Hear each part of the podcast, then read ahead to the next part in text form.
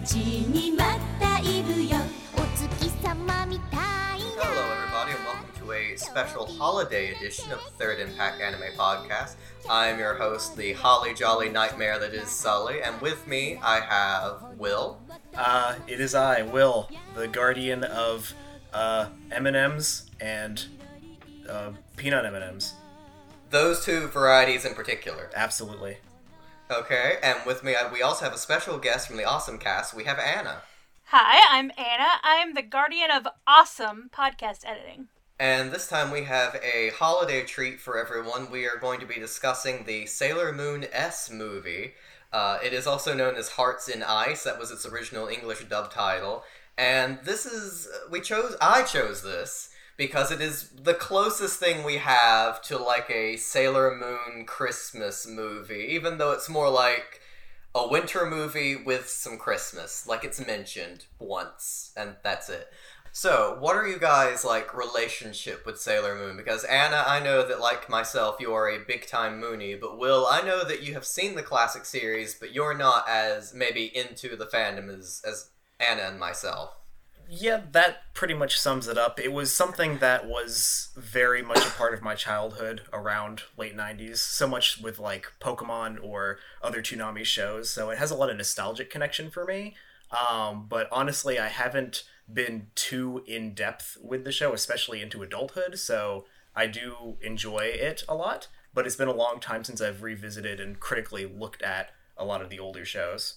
And Anna, you have been a Moonie since uh forever. Early 2000, probably.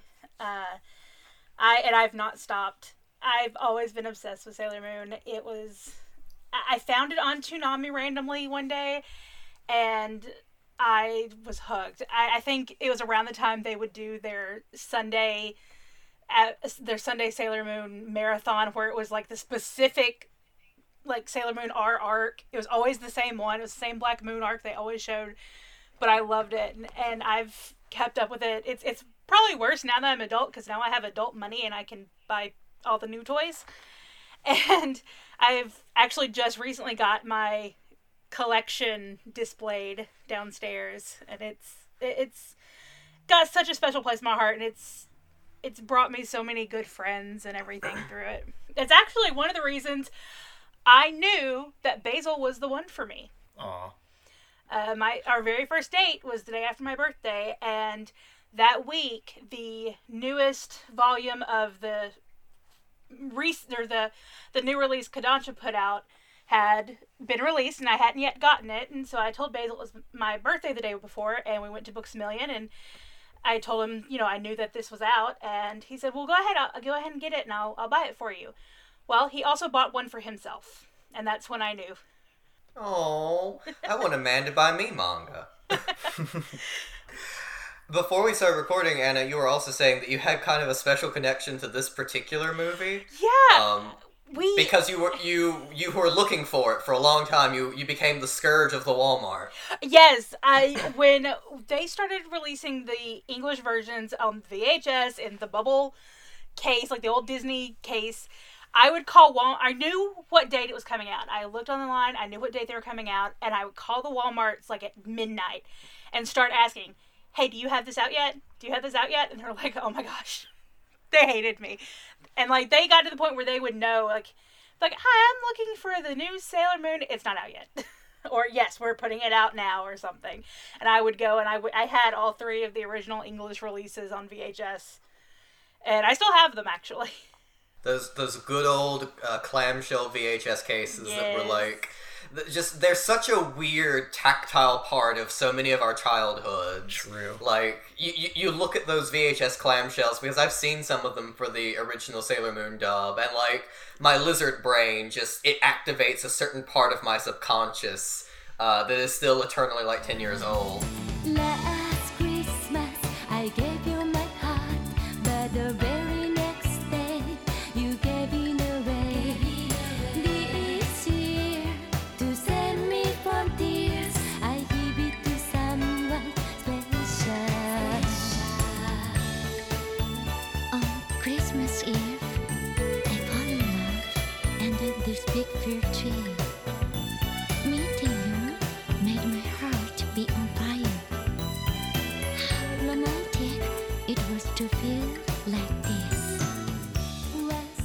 So this movie, as I said before, uh, it's been released a lot. Um, the film was originally released in Japan on December 4th, 1994, as part of the Winter 94 Toei Anime Fair. It was screened along with two other films, Aoki Densetsu Shoot and Osawaga Super Baby, which I have looked into and I can find very little information on. It is all I know is it's probably like the anime boss baby that kind of came and went. Uh, Toei Anime Fair was this thing where Toei would, during each of the breaks in the Japanese school year, they have a summer break, a spring break, and a winter break. They would make these theatrical films, and this movie is only about an hour long. Each of the Sailor Moon theatrical releases are only about an hour long because they should be shown on a triple feature. So the idea was, hey kids, it's school break why don't you spend, you know, all your free time going to the theater and watching your favorite Toei animation on the big screen?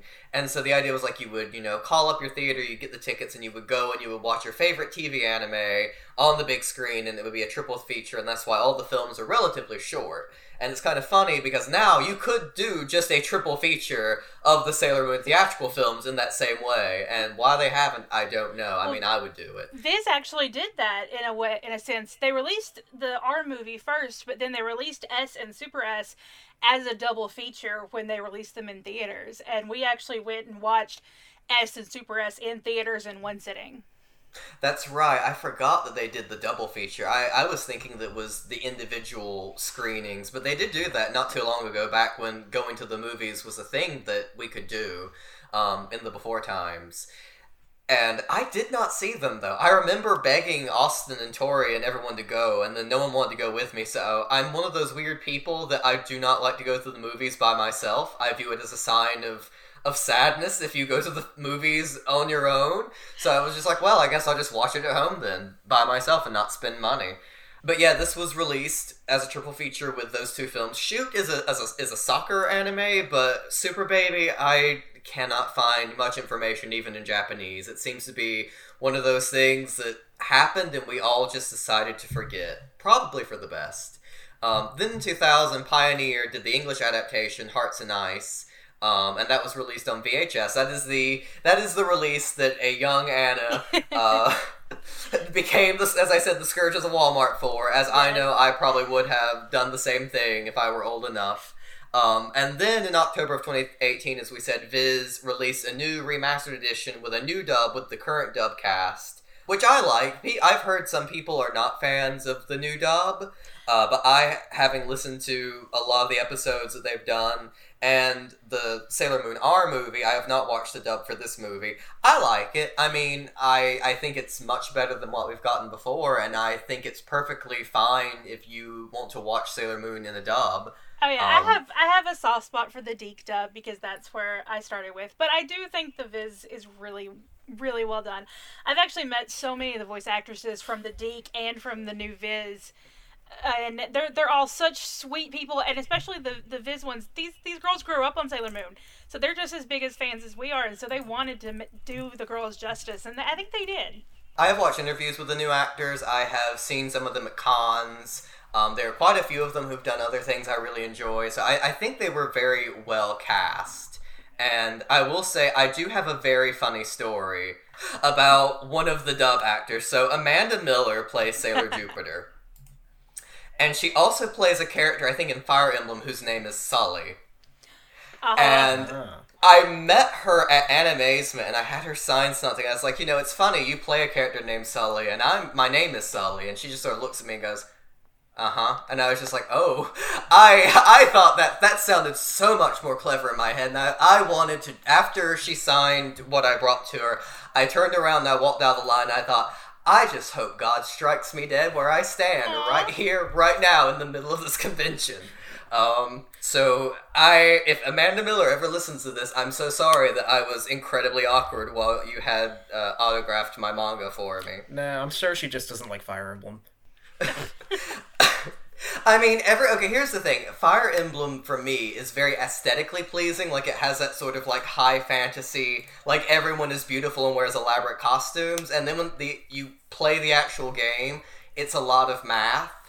And so it's just completely wasted on me. Like every time I've tried to get into Fire Emblem, like the story will reel me in, and then it's like, oh god, math.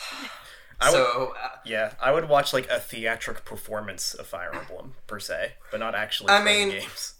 give it another two or three years. I'm sure Nintendo's thinking about it. They've seen all of these Takarazuka Revue uh, stage plays, and they're probably thinking, "Hey, we have an IP that's just begging for it."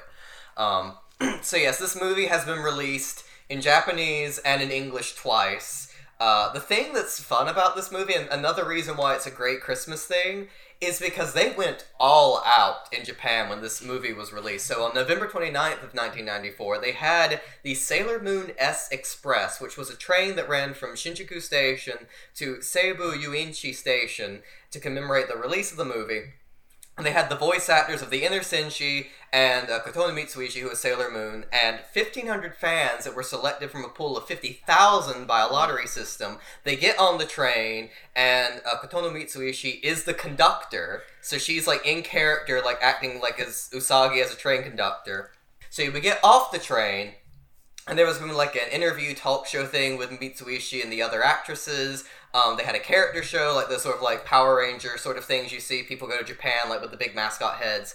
Um, and then they had Asakawa, who is the singer for the uh, song at the end of the film, Moonlight Destiny. She sang it live at the amusement park. So that was the first thing they had.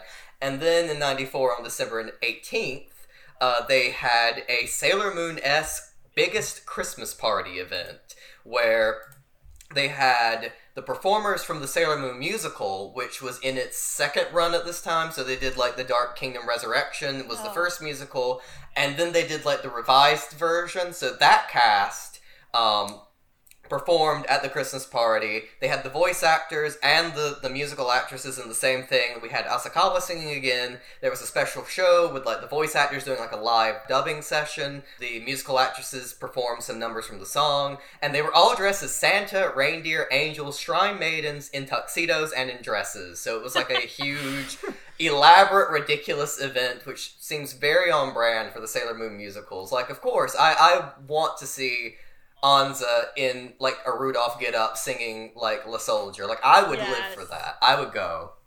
That sounds amazing, although I'm not sure I would want Usagi to be my train conductor. That is a very know terrifying that it is. It's idea. so terrifying. I'm just imagining you board the train and all of a sudden you hear the angelic voice of Kotono Mitsuishi and she says, as Usagi, I'm gonna warn you right now, I don't know how a train works. So in March of 2019, they also announced they were going to be doing a new Sailor Moon stage musical based on the manga that this film was based on, which is was written by the series creator Naoko Takeuchi. So the coronavirus, we I have not been able to find much news about the new musical. Like they were kind of you know coming out with a lot of stuff, and it was kind of superseded by the Sailor Moon Ice show they've been working on. I I'm think that so kind of disappointed that I I hope it comes out. I really do hope the ice show comes out at some point. I do too because that had so much like firepower behind it. Like you had like an international cast of like well-known ice skaters. You had uh, Takeuchi herself like having a really like large creative input into the project. And I like adore Evgenia Medvedeva. Like she is, she is my favorite skater of all. and I we mean, should She was just Usagi, yeah. We should mention yeah she was Usagi, but the reason she was cast is because she did a Sailor Moon ice She did. routine that She Takeuchi did. saw and then drew her a special image and gave her flowers and everything. And just imagine being so blessed as Yeah. to do like a Sailor Moon tribute and the creator herself like descends and gives you a personalized drawing of Usagi because of your routine. Like And so I not only I was gonna say uh, one another girl, uh, the an American skater, Mirai. I want to say Nagasu. I know she was cast as Sailor Mars, which I thought was really cool because she's she's a very good American skater, and I thought that was really neat to have her doing Mars. But yes, the ice show has been put on hiatus, Yeah. and I'm assuming this new musical has been too, because I've not been able to find uh, many updates post the world falling apart. So I really do hope it doesn't become one of those things that you know might have been that they do actually go through with this, because I think of all of the movies other than R, this could probably be one of the better stage show adaptations because uh, it focuses on Luna, and Luna is usually left out of the Sailor Moon stage musical. She's only been in a few, a handful of them. Uh, even the recent Nelke uh, production ones have left her out, except for the Nogizaka 46. That those productions had a Luna puppet, but other than that, she's usually uh, left out. Probably because it is very difficult to have Luna portrayed on stage. You either have an actress in a cat costume, which is what they did for the first musical, or you have a puppet, and some people are, are taken out of the story by puppets. Personally, I'm not. I watched the, the newer musical with the puppet, and I thought it, it was fine, but other people, I, I have read people say, no, I, I want to see a cat, and I've tried to explain you cannot train a cat to run around and talk to Sailor Moon. It, it's not going to happen. If only. Yeah, I I found the puppet was fine. Like I really didn't. Uh, either way, I, I've never felt like it took away from it. I am not a Frozen person, but I saw a picture of the, the snowman puppet for the, the Frozen stage play, and that thing terrified me. I can't imagine being a small child and seeing that thing, you know, walk among you on stage. So, I mean, if they can make Luna work, then it's fine. Mm-hmm. Well, I mean, you know, they they have the whole Broadway show Avenue Q that's completely puppets. I think there's two humans in the entire show, and it's you know a, such a well-known musical, and it was so successful. And so, I mean, there's obviously good ways to go about using puppets. All of this is to say that this movie is one of the important Sailor Moon theatrical releases. I would say that even though there's only three, uh, this one and R are pretty much the only ones that still kind of resonate in the fandom in any way because the Super S movie is, or the Supers movie, excuse me, um, it's it's very, it's there. It's it's a movie. It exists. Just think Um, of candy and cookies. It. Yeah, it's it's just you know can't evil bonbon babies. Those I think Oh are the only thing that the bonbon babies are really the only thing that ever really stick out in my mind about that movie. But then you have Sailor Moon R, which is as we all know the gay one, where Yes. you know Mamoru's like jealous ex-boyfriend like comes back to earth and is like well look who you're going around with now and then this one which is where a, a cat falls in love with a grown man and i feel like you know the two truest love stories of our generation are are these two films Yeah, yeah.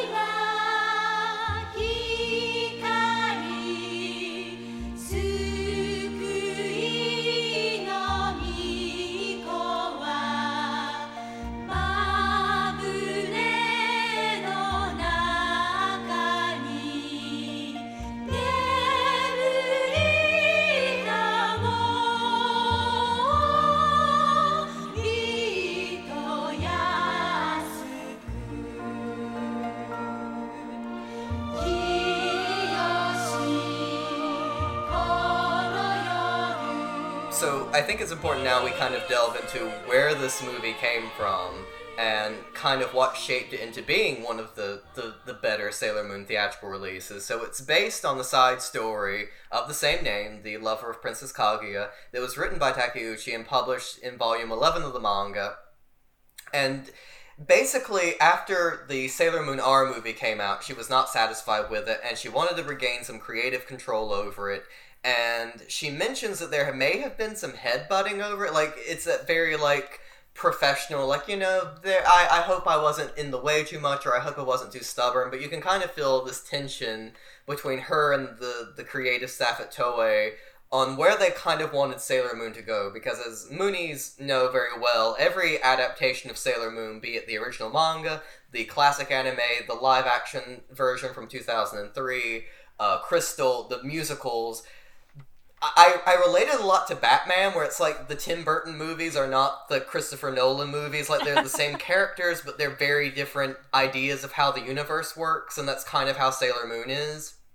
And the biggest tension usually is between the idea of what the manga should be and the idea of what the anime should be, because they were kind of born at the same time. Sailor V was the original Takeuchi manga, and then Toei approaches her to make an anime, and she creates Sailor Moon to be the basis of the anime, and they kind of go their separate ways from there. And there are a lot of things like Diana the Moon Fairy that are ideas she came up with for the anime that didn't go anywhere and kind of died on the cutting room floor. And basically, when it came time to do another theatrical film, she wrote this manga with the idea that it would be adapted into a film project.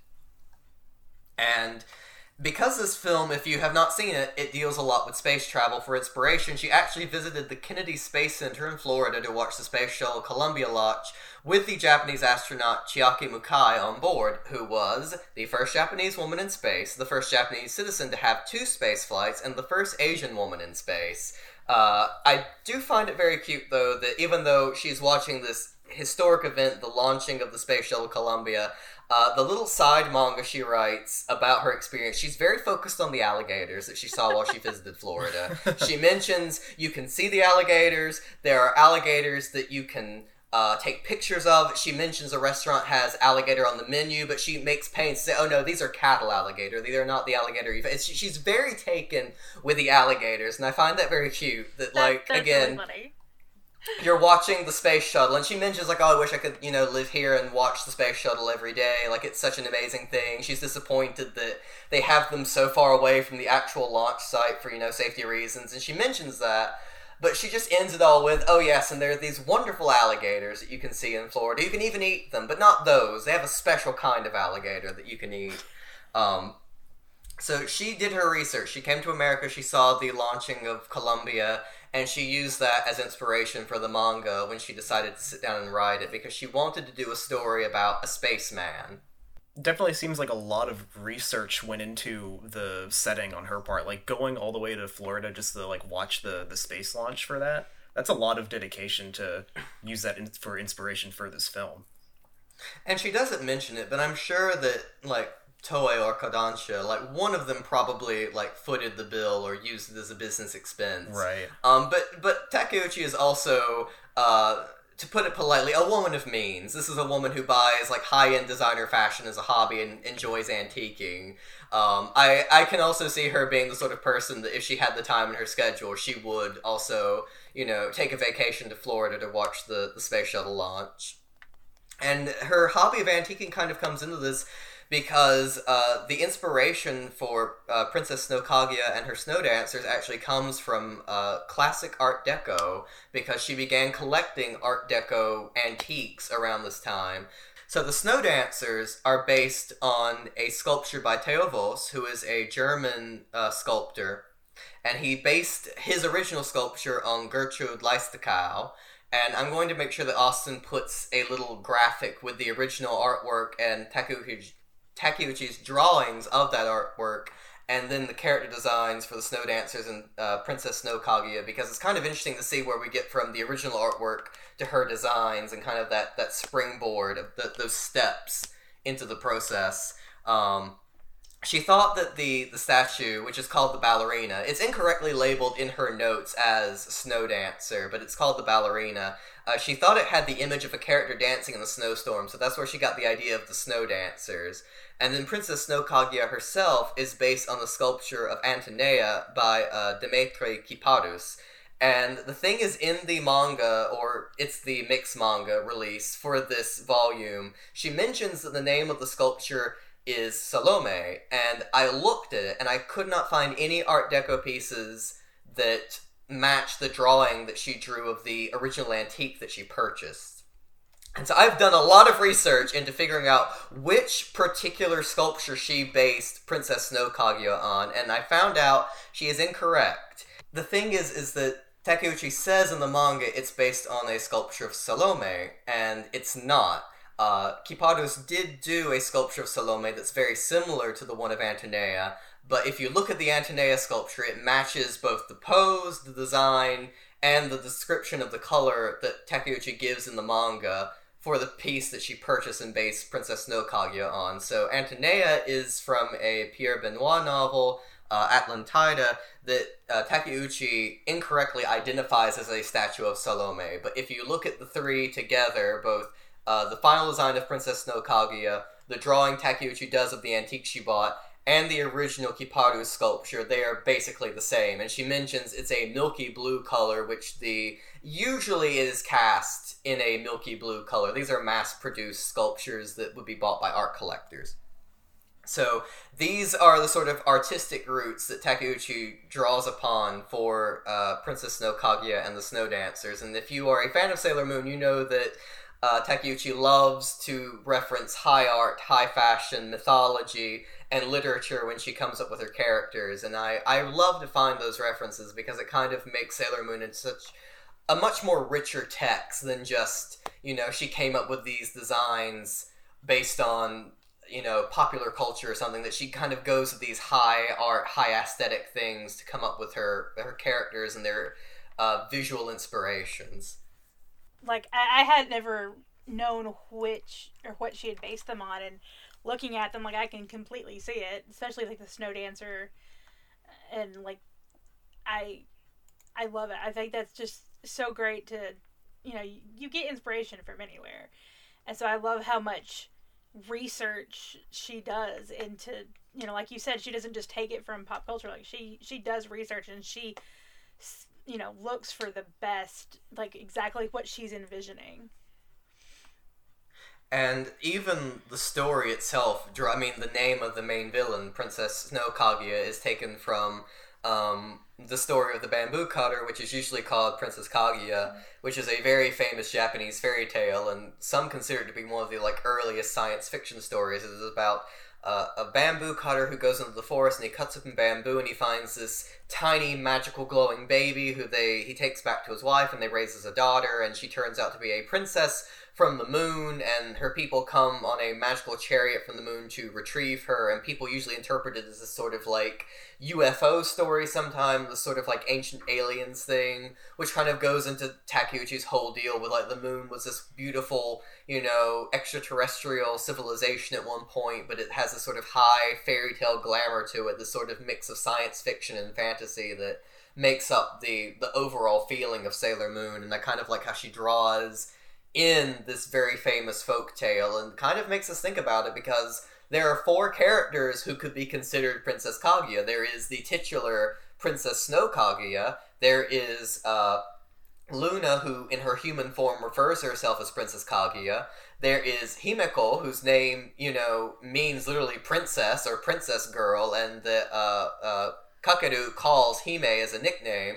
And then we have Sailor Moon, who is literally the princess of the moon. So this is kind of like this mythology kind of weaves itself into all of these characters and from all of these sort of points into the narrative. I will say I saw the the animated movie Tale of Princess Kaguya a few years ago, and seeing it after I've seen Sailor Moon, I was like, oh, I remember this. like I remember like things would pop, like pop out at me that I would remember from the Sailor Moon movie. I mean, I I love that movie. It is the last hurrah from Takahata. It is a beautiful adaptation of uh, of a wonderful story. I do love the, the story of of the bamboo cutter. It's one of my favorite fairy tales, and I love it because again, it is sort of like this fairy tale version of a science fiction story. I think in the original it's mentioned the prince is like, "Oh, I was banished from the moon and my punishment was to be on earth, but now my people have come to retrieve me." And I just that idea of like thank you for taking care of me when I was on Earth. I have to go back to my people. Like, there's just something very lovely about that. It feels like Right. a classic science fiction story through the lens of a fairy tale. And again, that's kind of how I feel about Sailor Moon. It is all about celestial bodies in outer space and alien invaders, but it's put through this high art, uh, high fantasy gloss. You know, the alien invaders are not, you know, they don't come with ray guns and and machines. They're like the Black Moon Clan, who all dress like fashion models, and their spaceships are shaped like Moravian stars. It's very wild and out there and freaky and fun. エスキモーの姿のクワイアボーイズキャロルが響くよママの焚きディッシュがあればみ んな素敵な気分。僕はベッドの中で息を潜めている。だってサンタのおじさんがおもちゃ持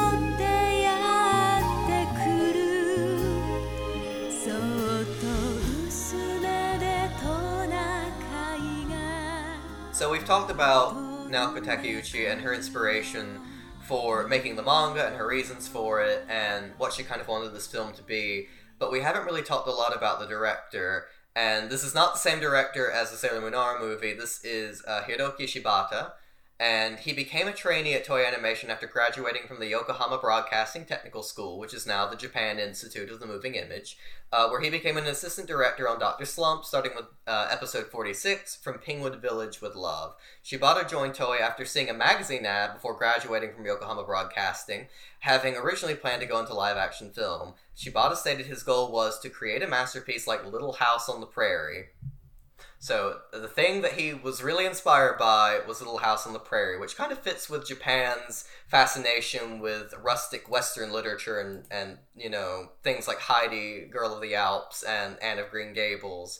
Uh, his daughter Hikari Shibata is also now a manga artist, so we're going to see a lot of people who uh, there's sort of a family line of going into anime and manga. So things Shibata has worked on. He has been a director for Bobo Bobo Bobo Bo, a storyboard uh, artist and director for Digimon. He has directed episodes of Dragon Ball Z. He has directed episodes of Precure, aka Glitter Force. I'm putting that in there specifically to Vex Story. And he's also done episodes of Gegege no Kitaro. Um, he also did an interview where he gave a lot of director's notes. It was, I think, it was like a commentary, and this is all coming from the wonderful Tuxedo Unmasked, which is a great Sailor Moon resource site, especially if you're wanting to learn more about the Japanese side of Sailor Moon's creation. Um, Yeah, I kickstarted his book, but we haven't heard anything about it yet. Yeah, we're still waiting on that book. I'm uh, I'm patiently waiting for it to happen. I'm sure. I'm sure it'll happen eventually. Uh, getting a book from being an idea to being a real thing is not as easy as I think many people believe it is. Oh, It yeah. is not as easy as simply putting your your self-published stuff on Amazon. It is if you want a real book, it takes a lot of effort and time. Oh yeah. So one thing I find interesting is that uh, they use blue carbon when transferring over the outlines onto the cells for coloring, and I think that's why the film looks so cold. Like I look at this movie and I I feel physically cold. Yeah, that would make sense. like, yeah, watching this movie, it's the perfect winter movie because it's cold. I mean, it, there's snow everywhere. The sky is almost like uniformly gray in every shot. Um, even when it's not like snowing, and even when like Princess Snow Kaguya and her snow dancers are not themselves attacking, when it's just people going about day to day life in Tokyo, like there's just something about this movie, and maybe it is the way they they animated it in particular that just makes me feel physically cold. Like it makes me want to bundle up with blankets while I watch it. Um, and and I think that makes the shots like when we have the girls like singing together under the kotatsu. I think that's what makes it like extra cozy. Is like he knows how to balance the colors in this movie. Where whenever they're outside, all the colors are very washed out and gray, and it's overwhelmed with like white and maybe the most uh, poignant color in the frame is a lot of blue. And then when they're inside, like when they're all together studying or talking together, like all the colors are warmer. Like everything just sort of pops again, and that's what makes it feel like there's this very sharp delineation between the indoors and the outdoors. Um, and I like that because it gives this film like a texture and a, and a feeling to it that I think that a lot of animation, especially of this kind of caliber, this like we have to put this out as sort of an advertisement for our television show, can lack. Um, there's a lot more sort of artistic license taken on the part of Shibata and Takeuchi in both the plot, which I think is more uh, heavy than the other Sailor Moon theatrical releases, and then the the actual direction, which feels a little more sophisticated than especially the third movie. I think Ikuhara did his own thing with Sailor Moon R. I, I don't think we can deny that that is an Ikuhara film whatsoever. Oh yeah. Um, but I think Shibata also puts his sort of directorial stamp and his sort of created creative ethos into this movie too. So I we can also maybe through Shibata talk about the one thing that makes this a Christmas movie, and the reason we're talking about it is the infamous tuxedo mask Santa Claus scene. yes. So, according to again Tuxedo Unmasked, who translated all of this information from Shibata's commentary, um, the producer Iriya Azuma, he was the one that said, uh, "Let's put in a Santa Claus tuxedo mask thing because it's going to be near December when we release this, and he wanted to have a scene that had something to do with Christmas and New Year's." and that's why we get this scene that really just feels like it comes out of nowhere. It, it is very much uh, the anime tuxedo mask where he throws a rose, does the least amount of work, and then vanishes. Um, as as someone who cites uh, Tuxedo Mask as one of his favorite characters, I have to tell people it's like no. If you read the manga or watch the musicals, he's so he he actually does things. He's way more in- useful. He's way more Yes. useful there. He has powers. He fights. He helps you, and then doesn't just run away. Um, but in the anime, he's very much the sort of Adam West Batman. I am here. I will say some ridiculous, corny lines, most of which his voice actor uh, Toru Furuya just ad libbed on the spot, and that's why they sound so ridiculously over the top and so strange. Um, in this movie, he, he shows up on a blimp in a Santa sleigh with reindeer. He whips off a Santa costume. He throws a top at one of the snow dancers, and the snow dancer is distracted long enough for Sailor Moon to like launch a counterattack, and that's all he does. That is the extent of his uh, aid in the battle is throwing a top and being a distraction. But it's one of the best entrances ever. True. Uh, of all of the tuxedo mask entrances, and there are many of them, and some of them are very ludicrous. I think one of my favorites is when he just like turns around and swivels in a barber chair out of Oh, yeah. nowhere.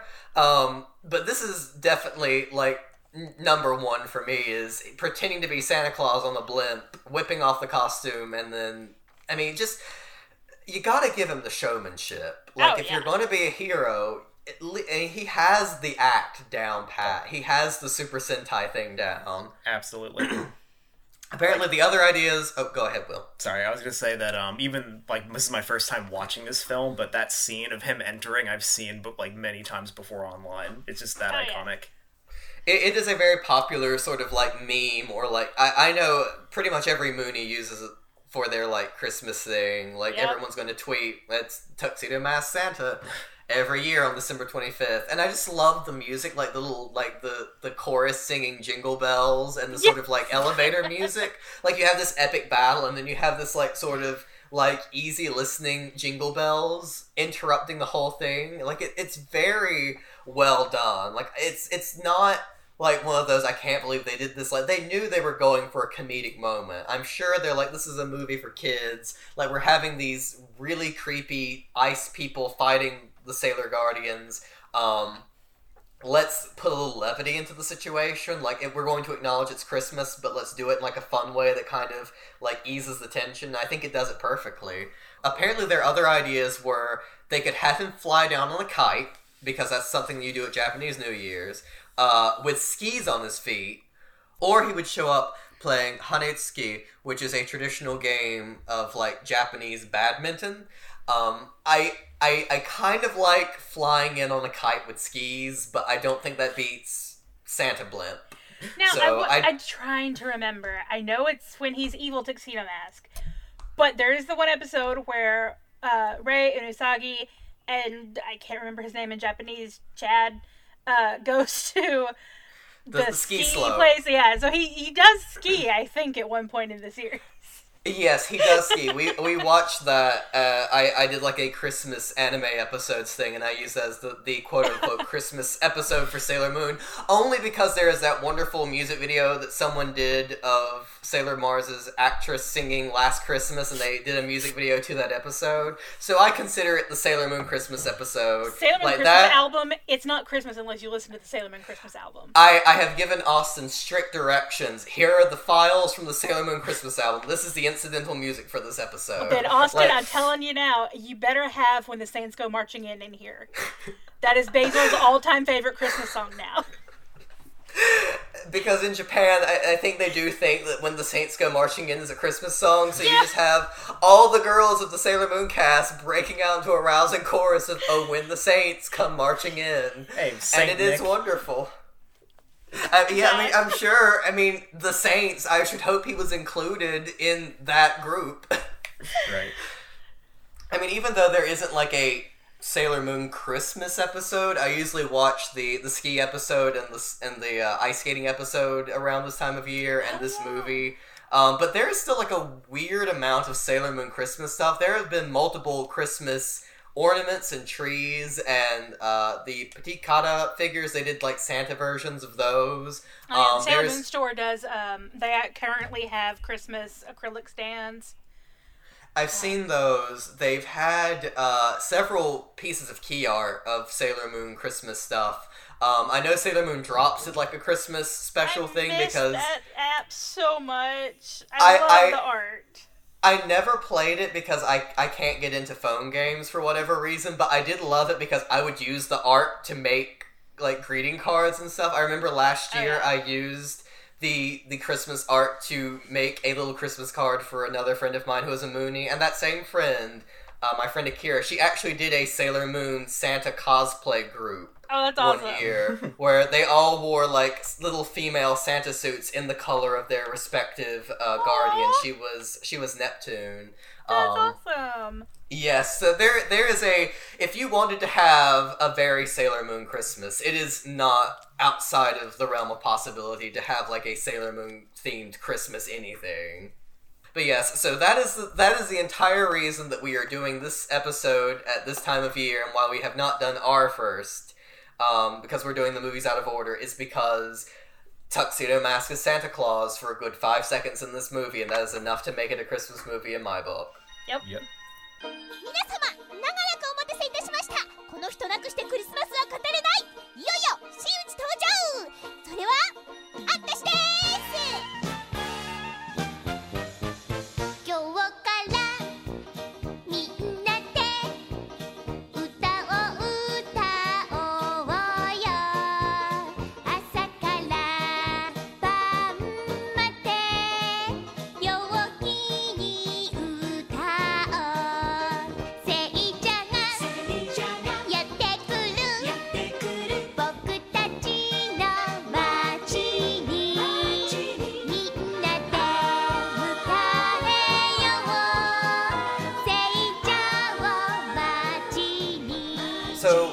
said before, this film has been released on at least three separate occasions. At least in the languages that we're most familiar with on this podcast. It has been released in other things like French and Italian and all of that. Um, but because there are so many characters, we have almost all of the Sailor Guardians, uh, save for Saturn, she's not here. Um, and we have Tuxedo Mask and we have the cats and all of these characters. Uh, and there are three separate casts the original Japanese, the uh, first Pioneer dub, and the Viz dub. I've decided, just so that we're not here for three hours, um, that we'll be focusing on the original Japanese cast and we'll be focusing on Luna because she is sort of the main character of this particular film, and on our new characters, Kakeru, Himeko, and Princess no Kaguya. Because this film actually has kind of a pedigree in terms of voice actors. So Luna is, of course, Keiko Han.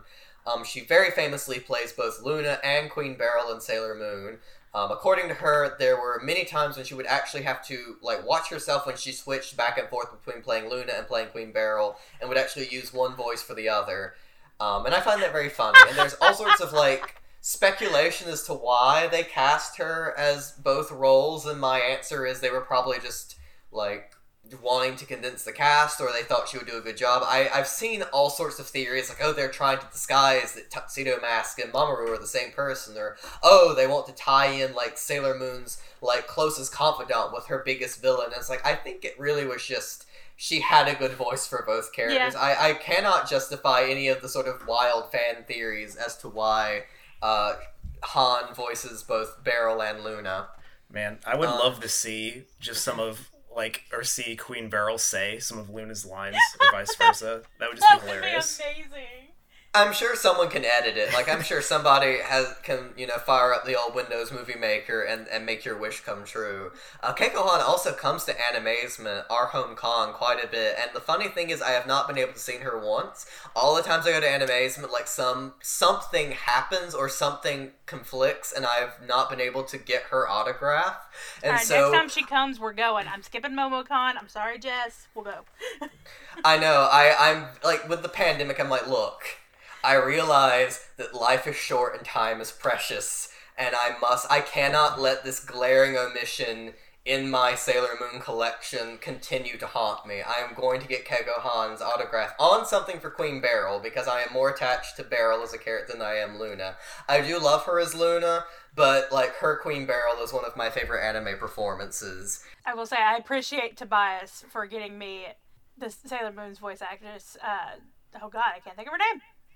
Uh, Kotono Mitsuishi. I waited in line twice for her. I waited in line for three hours on two separate occasions for that woman, and I, it was worth it. Like Ba- my Basil's my very lucky I went to the con with him that weekend and didn't go there because Tobias, if Tobias had not been able to get me that autograph, I would have left. I would have been up in No- North Carolina, South Carolina, whichever one it is, and I would have been, been there with you guys.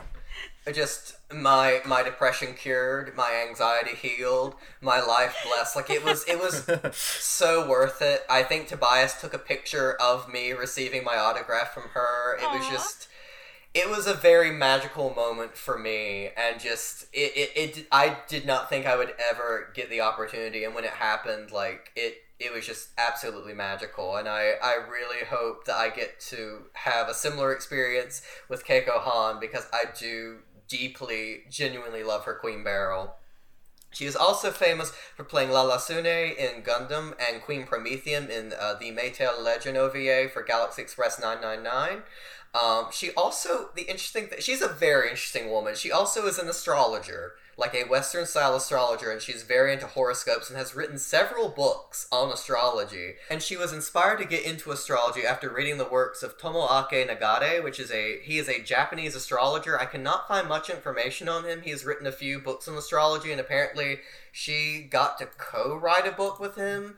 Um, But she is very into astrology. That's like her other big thing. Like if you look up her like information, it's like voice actor, uh, you know, voice professional, astrologer. It's a very. I'm sure she has a very interesting business card. That's awesome. She dreamed of being an actress since she was a child and wanted to perform on Broadway. Uh, she graduated from the Nihon University College of Arts, focusing on theater, but was invited by the voice actor Kenji Utsumi to try voice acting. Originally, there was like this sort of separation between voice acting and like stage work, um, and she was kind of worried like maybe this will you know divert my career, but it didn't really have much of an effect. She still did stage shows while she was doing the voices in Gundam. Um, but during her time in Gun- uh, working on Gundam, she took a week long trip to New York City and she saw eight Broadway shows in the span of a Oh my week. god. Wow. And overwhelmed by how much work went into mounting a Broadway production, she decided to focus her career on voice work.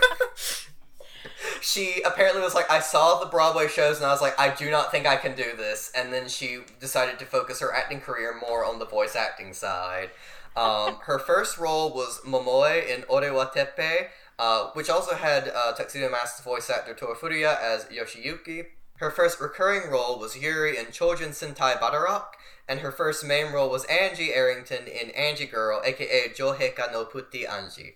She also worked extensively with World Masterpiece Theater, doing many voices for classic children's literature characters, and it was one of her favorite jobs. Uh, she frequently in interviews talks about how much she loved doing World Masterpiece Theater, which was a very long running show, and part of, again, that sort of very interesting, like, 70s and 80s uh, thing in Japan, the sort of, you know, renewed fascination with Western uh, children's literature. Again, Anne of Green Gables, Alice in Wonderland, The Wizard of Oz, these sorts of anime adaptations, they're very well known from that time period.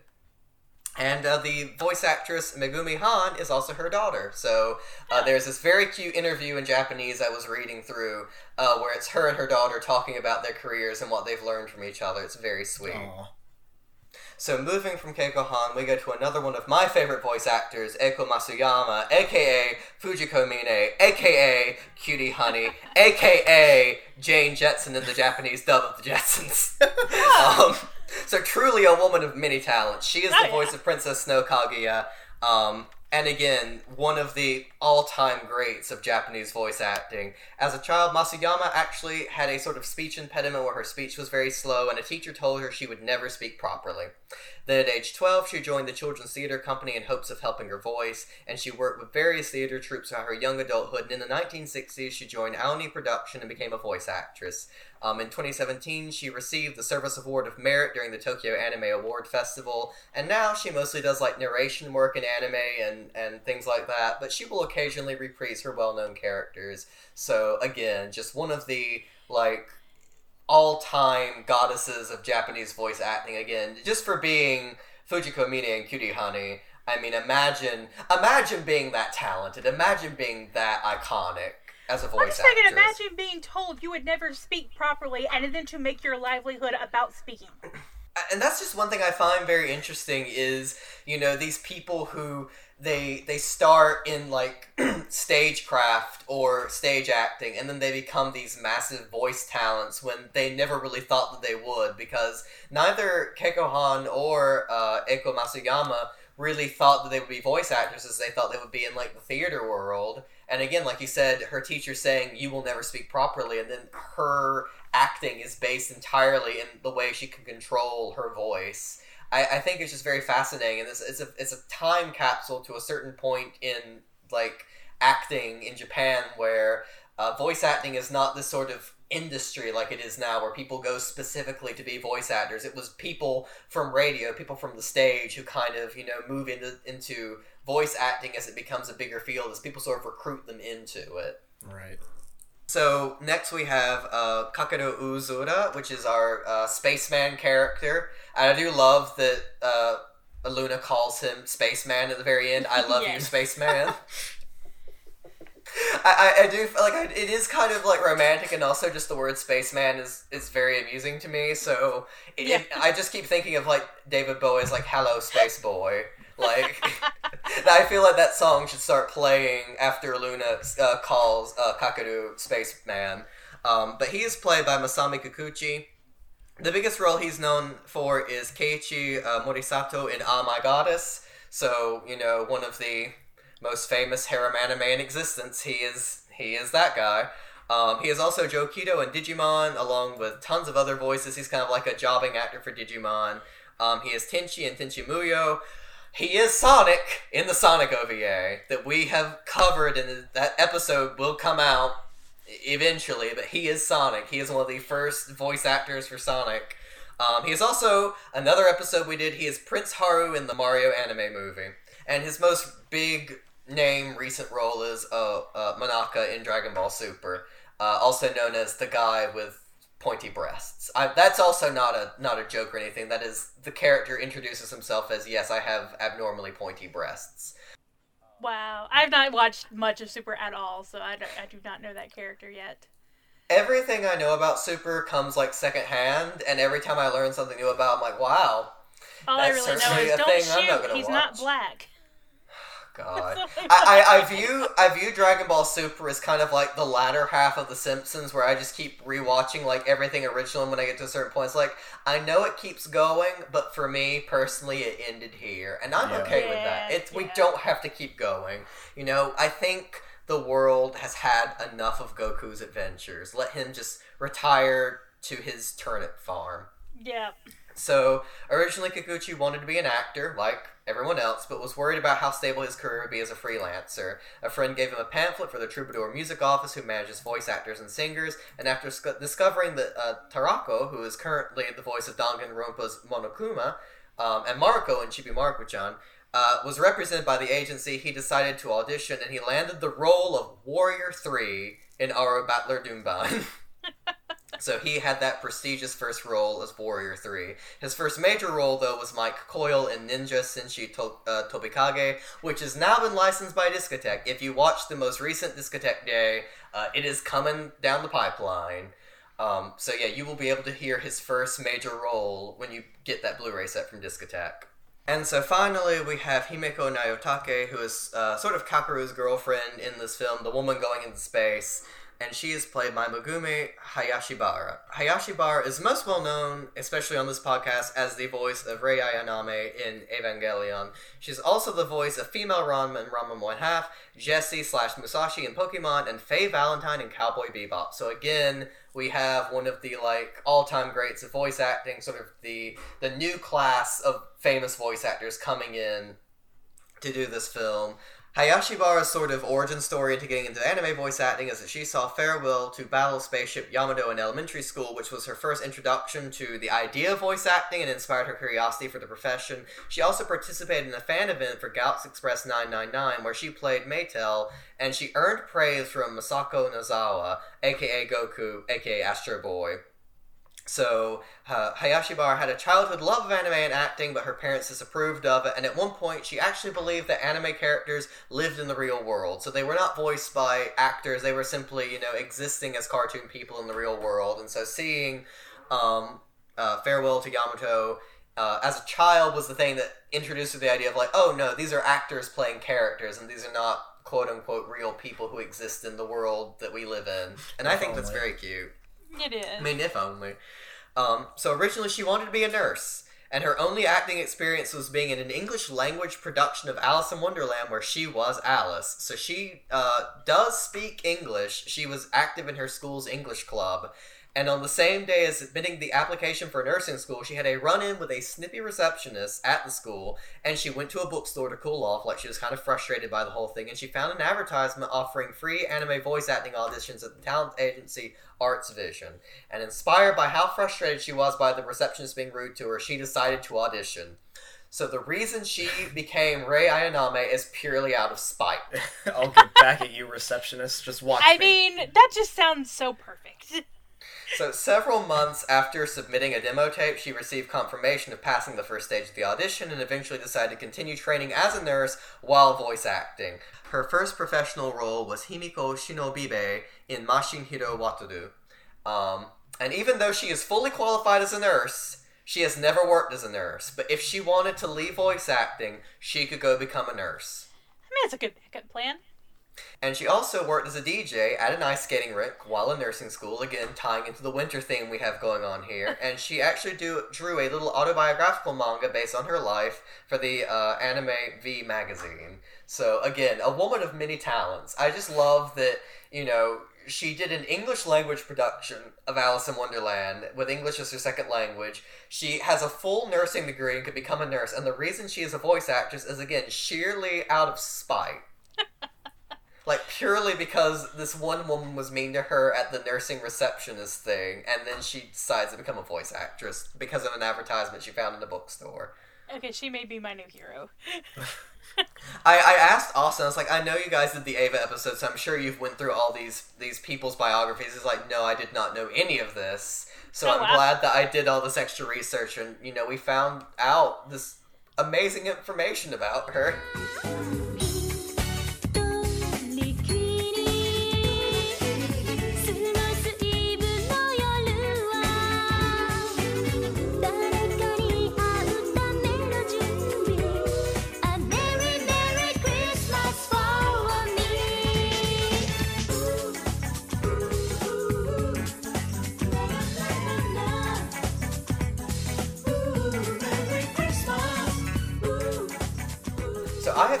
Film a few times before, and I'm sure Anna has too. But Will, you said this was your first time viewing the Sailor Moon S movie.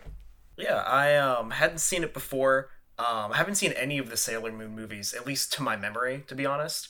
Um, I'm more so familiar with bits from the show from Toonami days. Uh, but as like a movie, like only like you said, only like an hour, I actually did enjoy it. It was very refreshing to see like Luna as like a main or quote unquote main character in this movie. Uh, so I had a lot of fun watching her, I guess, develop as it went on. Yeah, I think that this film does a great job of, and I don't mean this as a joke, humanizing Luna, because so much of the show is her kind of being either like the scold or the exposition machine. She's there to explain what's going on and tell everyone to transform. Right. Or she's there to say, Usagi, stop being a crybaby, go study. You know, stop eating so much. Like, and I think this film really allows her to be her own character with her own sort of like desires and wants and dreams that we don't really get to see in the series or in the manga. She is kind of, you know, just there to scold and to explain things in both of those. I'm glad that Takeuchi took the time to expand her character some more. Yeah, and like I, it's it's funny because you know, someone that that has followed Sailor Moon for a long time, you know, I know of it's Luna, and Artemis, they get together, they have a baby, like that. They're the ones that are supposed. To, but you don't ever think, oh, what if it didn't happen, or what, you know, they didn't have to get together. You know, Luna fell in love with someone else, completely opposite of Artemis, and so I think that was that was really, I, it made me feel really bad for Artemis, and but also it's just like you see how much he does love her, that you know he's like, no, I'm gonna let her do what she wants to be happy, and so it it's kind of like sometimes I feel like there's not a whole lot of like relationship um development with like sometimes even Usagi and, and Mamoru, but you really don't see a whole lot of relationship development with Luna and Artemis, and so I that's one thing I really liked with this movie is that you got to see a lot more of them and that like how that evolves. Right, and I've seen some fans who kind of interpret it as like, oh, Artemis is a bad boyfriend or whatever. But if you watch this movie, like he's very attentive to Luna's needs. He seems kind of like aware that she's not, you know, quite right at the moment. And I think it's kind of interesting because this series is so focused on like fated love, like you know, Usagi and Mamoru are fated to be together. They are sort of soulmates, and it, it kind of turns that on its head. Like Luna's allowed to have feelings for someone who's not the only other talking cat she knows. Um, I, I think it would be, and again, it's like, oh, I guess you have to be with the other talking cat, the other talking space cat. Um, but here it's like, no, she's allowed to, to have feelings for another person and, and explore those feelings. And uh, again, as much as I kind of, you know, glibly say, oh, it's about a cat falling in love with a, with a human man, like, it's more about the idea of, like, what does it mean to feel an emotional attachment or to feel love for someone? And what do we do when that person maybe doesn't return our love? Um, the whole speech that Usagi gives to Princess Snow Kaguya at the end, like you know, that's part of what being human is, is is being vulnerable, of saying, like, to say, I will love this person, I will accept the fact they may not love me back. And I think in a show where so much of the story is again fated love, the kind of playing with that is important. I mean, we have seen things like Usagi have crushes on other people, or like Mamoru dating Ray, but we never really it, it always feels like it's going to go back to at the end of the day usagi and mamoru will be together that they have to be it is fated um, and this kind of says well even if in this universe there is such a thing as like a soulmate a, of a fated love like part of what the joy of humanity is is feeling love and also understanding that love is not something that we take from people it's something we give to people Right. Right. I think Luna does a really good job at kind of explaining that to Usagi when they're outside the observatory. Um, after Luna goes to visit when he's in the, the hospital bed, or the, I guess, well, not a hospital bed, but his own bed in the observatory, I guess. He just lives there. Um, but she does a really good job at it kind of explaining that concept to her, and it gets kind of, honestly really emotional in a way. When Luna's, like, especially coming from a character like Luna, who we, as an audience member, like, come to respect and see her viewpoint on a lot of things. I mean, I, like I said in the show, she's so much of like the sort of mother figure to Usagi. I mean, Usagi does have her own actual mother, but Luna's the one who usually is the one saying, "Oh, like here's the lesson of this week. Like do this. Like study more, or, or don't be jealous, or whatever." And like seeing Luna, like again, give him more humanity. Of oh, Luna has feelings. She makes mistakes. She she has this rich inner life that we usually don't get to see. I think is is a great story for the movie. And you know, even the director Shibata, he said that the story of Sailor Moon revolves around the concept of love that is given and not that which is taken. And I think even Snow Princess Kaguya or Princess Snow Kaguya, I will I will reverse those names. I try not to. Um, it's very difficult not to. Um, her whole thing is like I want to freeze the world and collect it. I want it to be something I take. Um, and I think that also plays in the whole like you know Takeuchi is getting really into antiquing, and you have her main villain who is based on an actual antique saying I want to collect things like they're baubles. Um, I think that's that's kind of funny, but I do think this idea of like I want this thing, I want this object, and love is seen as not an object; it is seen as a feeling and something that is shared or given in in this movie. And I think that kind of even though uh, Princess Snow Kaguya feels like she's sort of this external threat, like she doesn't really tie into Luna's story other than being the thing that's making Kakeru sick. Uh, that jewel that falls from the meteorite is the thing that's infecting him. But other than that, like she just feels like sort of a side antagonist. She really does feel like Sailor Moon's antagonist in this movie, and less Luna's. And this is Luna's story. Right. And I do think again, if the movie were given a longer runtime, or maybe uh, the original manga had more space to expand upon it, we could maybe find a better way to tie in Princess Kaguya to Usagi and Luna, and not just have it feel like Usagi and Princess Kaguya, and then Luna and her relationship with Kakeru. But I don't think it's necessarily like a bad way of doing the plot. Like I do think you do need a villain. It just does not feel like defeating the villain is necessarily the resolution of this story because it is Luna's story. Right.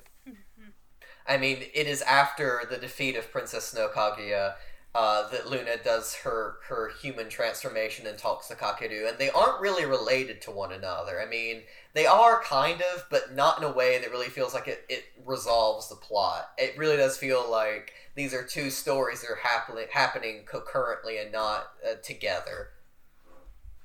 Yeah, I completely agree.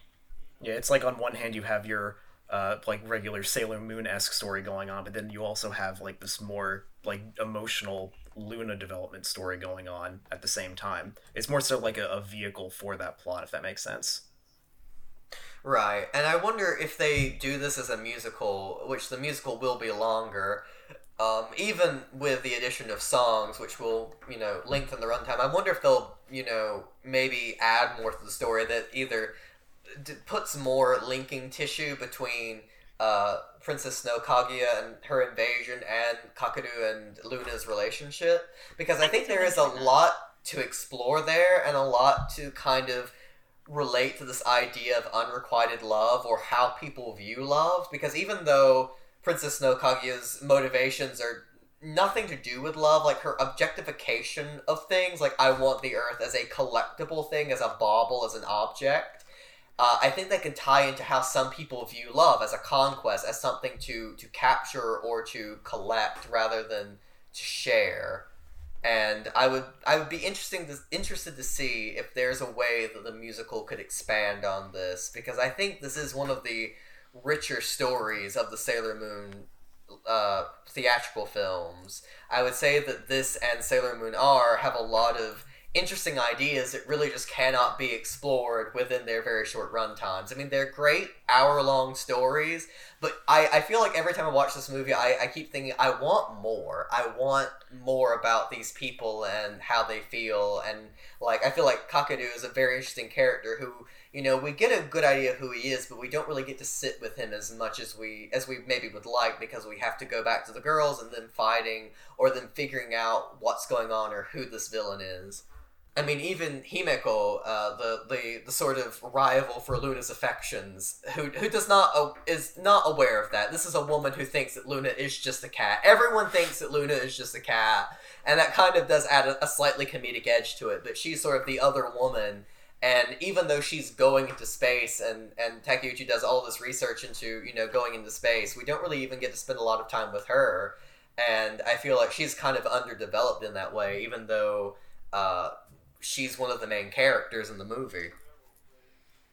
Yeah, I, I think it would be fun to see what they would expand on with a musical because I mean we've seen that they've they've changed a lot with different all the different musicals you know they've changed a bit with with like the generals and, and everything and so it'd be really neat to see what they they could come up with. Especially if they want to do like the full cast of Sailor Guardians because the the outers are in here uh, save for uh, Saturn and even they feel a little like extra like they're, it's nice they're there like i'm glad we get the scenes with them we get and they do kind of join in the final battle but i could very easily see them cut from it too Right. um, they're they're kind of just there because in Japan they had been introduced by this point. Although Anna, you mentioned that when this aired on Toonami, this might have been the first that American fans got to see of the, or at least a good majority of American fans got to see of the Outer Senshi. Yeah like i because i got the movie and i was really excited watching it because i was like oh i know that these are the outer senshi but i don't know them yet. Like because i knew because s had not been aired on Toonami, i don't think. I think they were still doing original and r. And so this was my first introduction to them and as Chibiusa as a sailor senshi. And it like I kind of really latched on to what little interaction we had with them. But I'm like, I need to know more about them. Like I know of them, but I haven't been able to watch them yet. And so it was really neat to see just what little bit we could of them. Well, very shortly you would find out that they were uh, uh, cousins. Of course. I mean, they don't really have like any sort of romantic interaction here, so I, I, I don't think you would have to really censor anything for them in this dub. I've not seen the Pioneer dub. I've only seen uh, bits of the Viz dub, and every time I've watched this film before, it's been the subtitled version. But Yeah, I don't think they changed anything at all, really, because there really wasn't much, like you said, in this one with that. So, but yeah, that was All they really do is drink coffee and then fight and then drink coffee drink again. coffee. yeah, they're in that they, they're in that same coffee shop twice, and it's, I mean, I guess that's just their haunt. Like you know, you know, you find a good place, you stick with it. Um, but yeah, the outers are kind of they're they're here and they do join in the final battle, but they're not. Again, I I could see a musical version being like you know we we can't afford to have all of these actresses and not use them that much, so either we have to expand their roles or we have to cut them. Yeah, I can Um, see him being cut. And I think a lot of it too is this was a movie made to sort of advertise the anime, and they knew the anime fans would be coming to watch it. So I'm sure they're like, we cannot do this movie and not have them. We have to have them at least for like two or three scenes because we know that these kids are going to kind of demand that. Um, which again, I think is, is sort of a slight uh, hindrance to the movie because you can kind of tell where there are parts they're kind of like, okay, Toei wants us to do this um, or even if they're in the original manga, they're not in there that much. We have to kind of do this and that. Like you can kind of see a little bit of the tension between Takeuchi and the production staff on like how much they can follow her manga and then how much they kind of are beholden to Toei. And again, I don't think it this damages the film or, or does it any worse. But I think as I the more I watch it, the more I can kind of see some of these sort of agreements they must have made when making it. Um, and again, it's only an hour long, and it manages to pack in a lot in that hour. Like it, it feels a little longer than an hour, even though you want to see more of it. Right. That's something that I really picked up is it really didn't feel like this movie was that short. Like, because there's just so much character and content in it. Like, I never felt like anything was lagging or slow. It like felt like there was always something important going on. Which I will say is is a strength of the Sailor Moon theatrical films is they even though they are only an hour long each, they do feel longer. Like they do feel like you're getting your money's worth. Um, maybe not with Supers. I'd say Supers is again. It, it, it's lackluster. I think that's what I, that is my review. That's my one more review of the Supers movie. It is it is lackluster. Um, it and Supers as a as a part of Sailor Moon itself is a controversial topic to begin with. So maybe it was kind of like, you know, screwed from day one. I would say that this film and the Sailor Moon R movie are both uh, a, are very dense for their short run times, and definitely you feel like you're getting your bang for your buck when you watch them. And they do make a great double feature. Um, like I said, I am kind of surprised there hasn't been a triple feature version of them before, even though Viz did do the double release of this and Supers. The more I think about it, the more I wonder if they I, they may have done all three that day. I cannot remember for the life. I think they may have done all three that day. I'll have to look into it because again, these were made specifically with the idea of a triple feature in mind because that's how the the Toei Anime Fair worked was you would see three films in a row, you would buy a ticket for 3 hours. Um but yeah, th- there's a lot going on, and I, I kind of like that there are all these sort of lingering threads of symbolism. Like there are the the uh, competi candies that uh, Kakeru gives Luna, and I love how Basil one of his questions is: Is it okay to give candy to a cat? No, do not give your cat candy. I, I th- this is this is uh, this is I don't know why he does it. I, I cannot think why in the even in the reality of Sailor Moon you would give a cat candy unless you knew Luna was a magical talking space cat. Like we Um, legit looked it up to see what kind of candy and all it was, and we're like, it's just sugar. It's just yes, sugar candy. it's just sugar. So if if you're not aware, Competo is this uh, sugar candy. They're little tiny stars.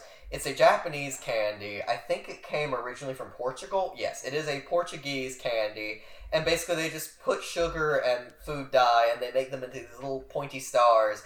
Uh, if you have played Super Mario Galaxy, the um the star bits in that game are based on Completo.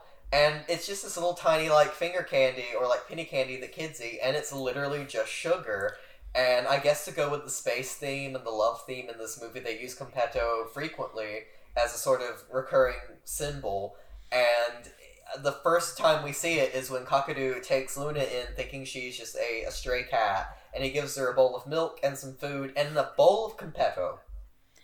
Like And- because pi- the Pioneer version was my my first. Like they will forever be known as Starflakes to me. But because of that, I didn't know that was an actual candy. Like because they called them Starflakes, I thought they were just like little cracker things maybe. Like I wasn't sure what they were. I didn't know they were a real thing until I watched it, you know, many years later. And I was like, "Oh, that that's an actual candy, not like I thought it was something I didn't know what it was." I love that Yes. Kakeru's logic is, oh, I have to feed this cat. Let me give her some sugar. Yeah. Cats love sugar. And it's one of those things again, like even within the world of Sailor Moon, I'm like that. That's not something someone would do. That's not a very normal thing. I guess it, uh, it's supposed to play into Kakeru's sort of like you know manic pixie dream boy ness. Like he's sort of like, oh yes, I believe. it." Even though these things are all true in the world of Sailor Moon, there was a civilization on the moon. That's completely a actual thing in in this universe. But everyone else thinks he's crazy. But he kind of is this sort of like, I believe that there's a goddess on the moon, and I think that Princess Kaguya is a real story, and I think that space is magical and mystical and wonderful, and I'm romantic and whimsical about it. to be fair, what you know, well, yes, it is weird that he gives her candy. I'm also sitting there going, why do you have cat food just readily available? You don't have a cat. I mean, maybe he like had some fish on hand. I mean, he does live right by the ocean. tuna, yeah. Yeah, he just has some tuna. And Okay. he's like, well, okay, I'll just you know cut this up and give it to the cat. I mean, or maybe he had a cat and he didn't, and it ran away, and he still had the food left over. He's like, well, getting my use out of it. Um, but yes, the the star the star shaped uh, candy is a frequently recurring thing in this movie. It's the thing that he and uh, Himeko eat at the end of it when they kind of reunite with each other. Again, I think it's kind of playing into that sort of whimsicalness of of Kakeru that he believes in all of these fantastical things, and so. He's of course going to give a cat candy, and he's going to see candy shaped like stars as this wonderful romantic thing. I'm sure it's also again kind of tying into the fact this is a children's movie and this is a, a candy that kids would be very familiar with. Um, you know, they're going to be eating it. It's kind of the same reason why Usagi has the fish cake at the beginning. The the pastry is because well, you eat that at, in winter in Japan, and this is winter break. That's why they frequently remind us as the audience, hey, they're on winter break because you're on winter break when you watch this,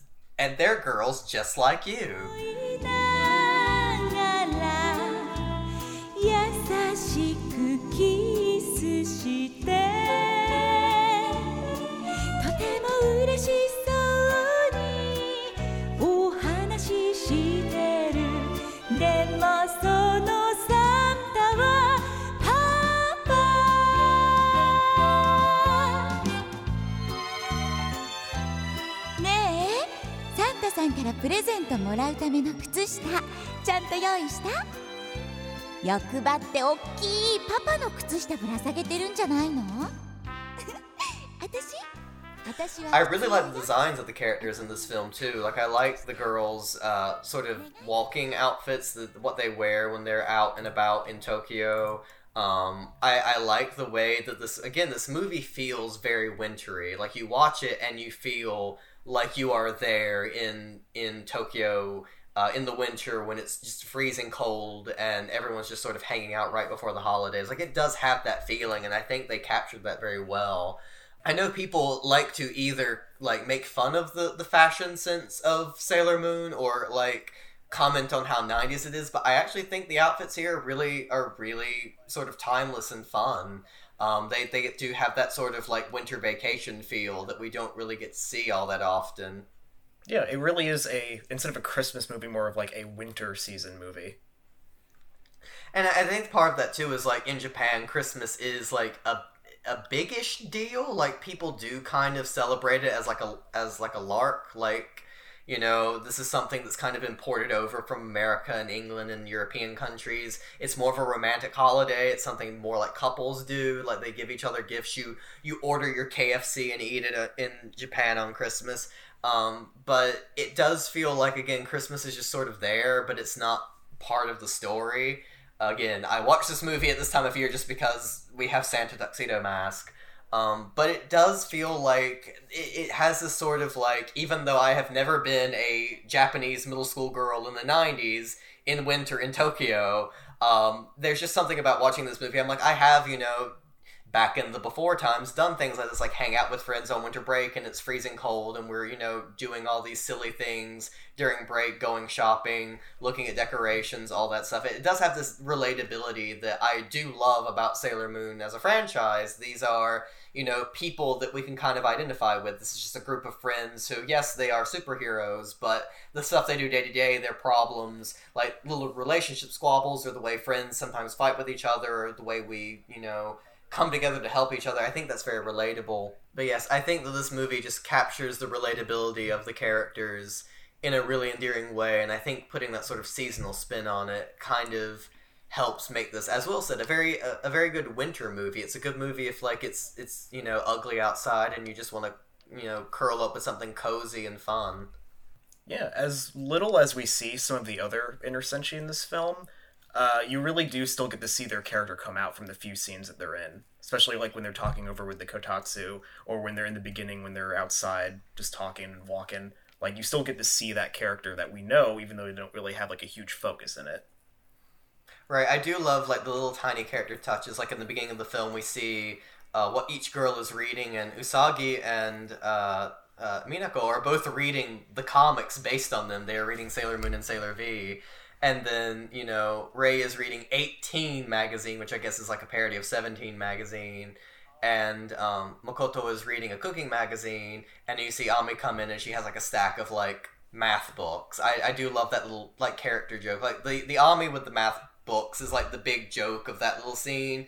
But I do like how the animators like drew each of the magazines the girls are going to be reading and Yep. tailored it to each of them, Yeah. even though they don't really comment on it in the text of the film again, like we said, for a movie that is so short, there are lots of things to kind of keep you engaged with it, like the little character touches or the way they interact with each other. Even though, again, even though this is a Sailor Moon movie, even Sailor Moon herself is kind of a side character to the whole thing. It is mostly about Luna, Kakeru, and to a lesser extent, Himeko. Um, one thing that I, I noticed with this movie that I've never noticed before, and I don't think I would have noticed it before this last year, um, is Himeko at one point when when she first gets to Kakeru's house, the you know seeing him for the first time since she's been back, she says, "I've just gotten back from Marshall." And before, that was just a throwaway line for me. I never paid much attention to it, but after I've worked at the Space Rocket Center here in Huntsville for the past year, or I did, and uh, one of the things I got to do was visit Marshall Space Flight Center. That is the only Marshall space anything in the world. So Himeko actually came to Huntsville, Alabama. Like, that's where she was coming back from.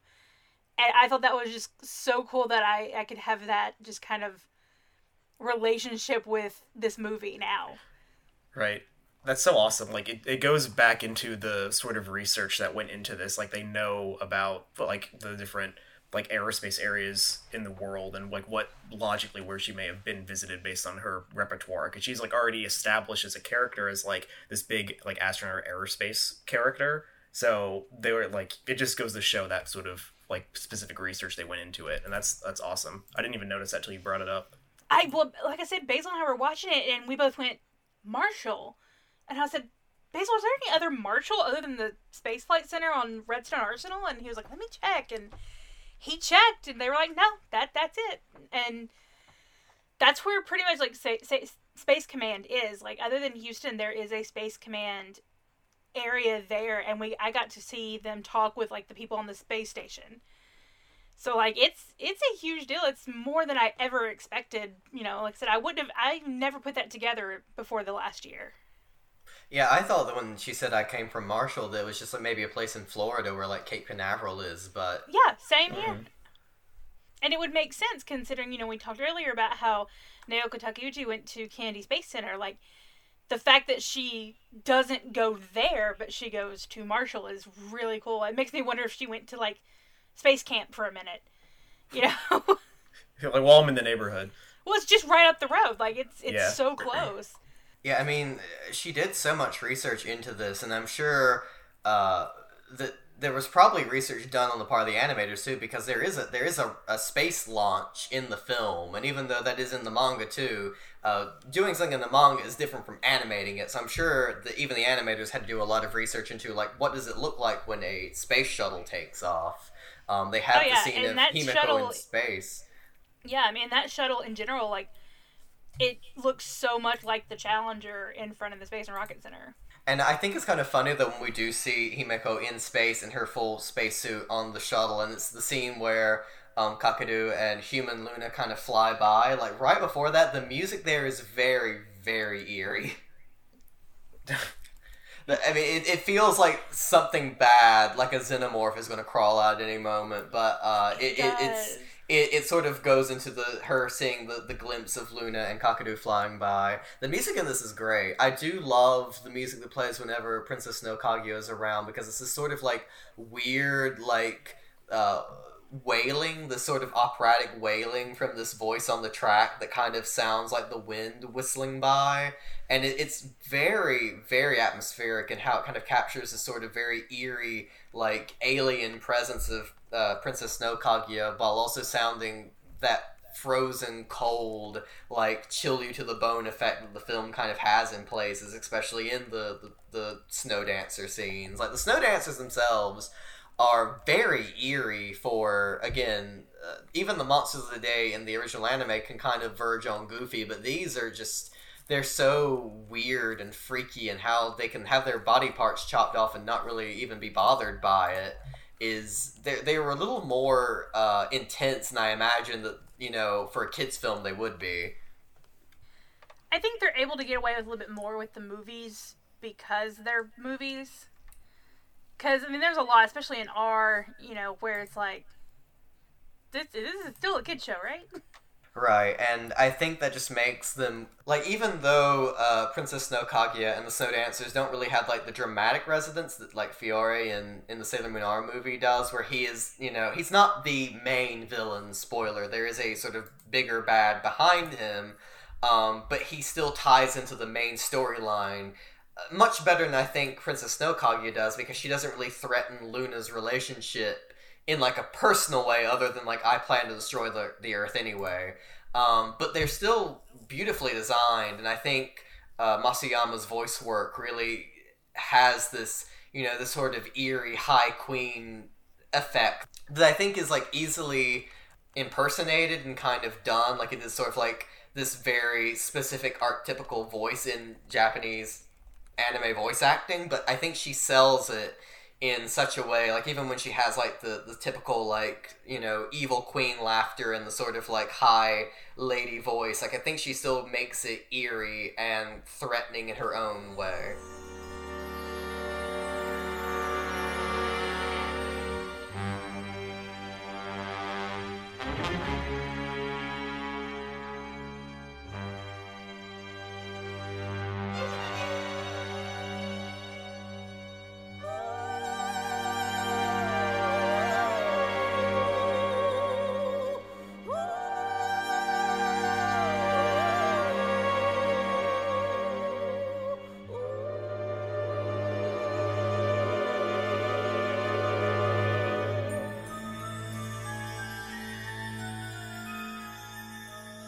So the big reveal at the end of the film is is famously Luna's human form, and this is not the only human version of Luna that we see. If you've seen the live action Sailor Moon, then you know what I'm talking about. But uh, this was something that Takeuchi designed herself, and that she really wanted.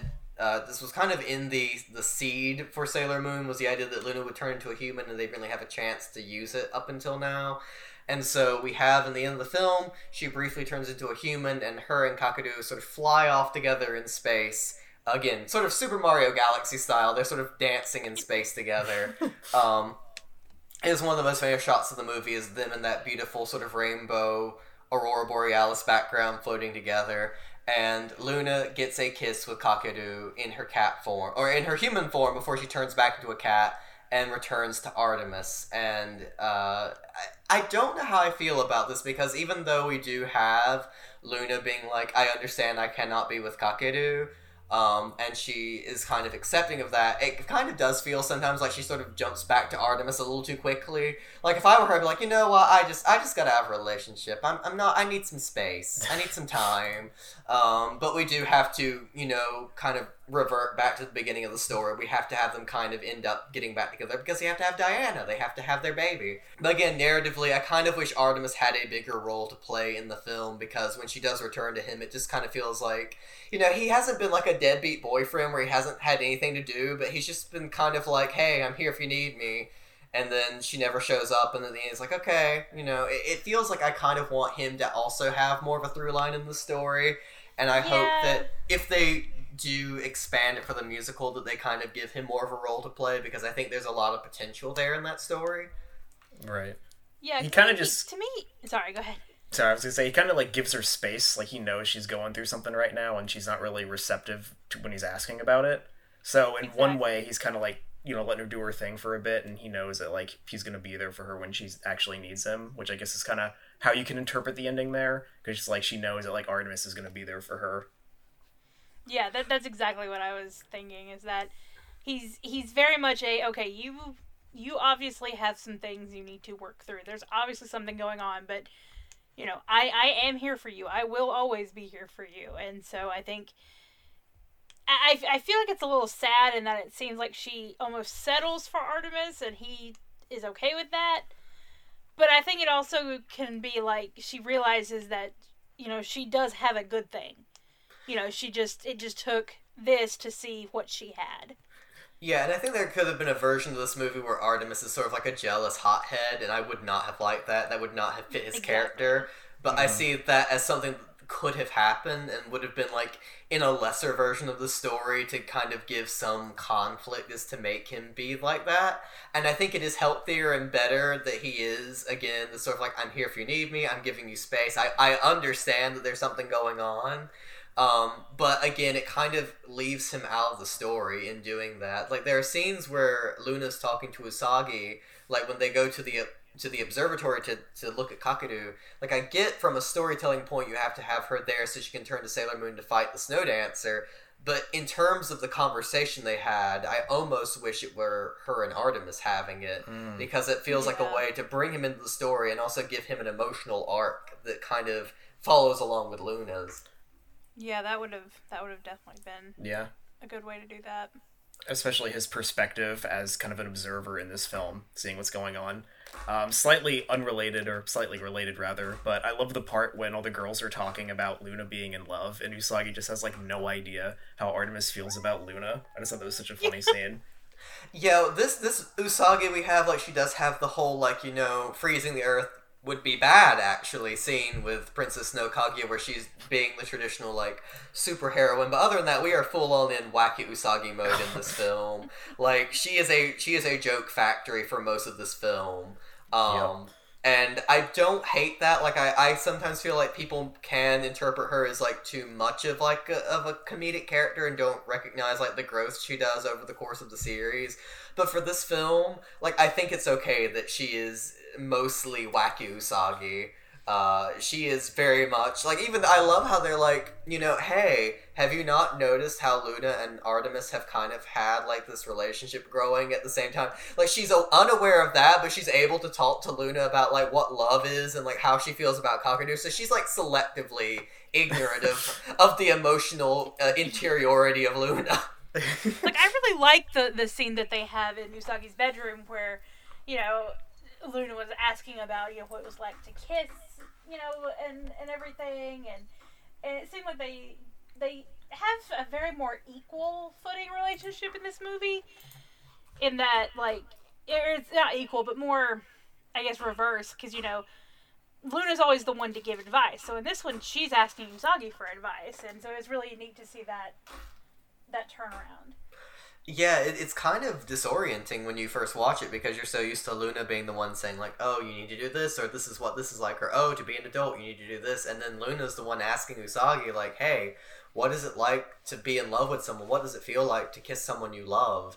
And Usagi is the one giving like it feels sweet. It feels like you're melting. It it feels like they could have made a joke there where she's like, "Oh, it's fun to kiss a hot boy," um, but no, they give they have her say this sort of like you know, it's not like she's suddenly like a 30 year old woman, like she turns into Luna and she's going to be the mother type, but it does sound like a more mature answer from Usagi. It's like when you kiss someone you love, it feels like you're melting. It's a wonderful, sweet feeling.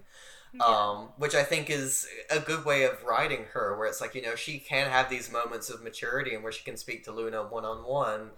Um, and that Luna, you know, has moments where she needs to know things from Usagi. She needs to learn things from Usagi because she is a human and Luna is not. Um, usually, whenever Luna is reminded of her felineness, it's for a joke. It's, oh, I can't do this because I'm a cat. Um, and not like, oh, I, I am a, a, a cat with the intelligence of a human being and I have to live with that.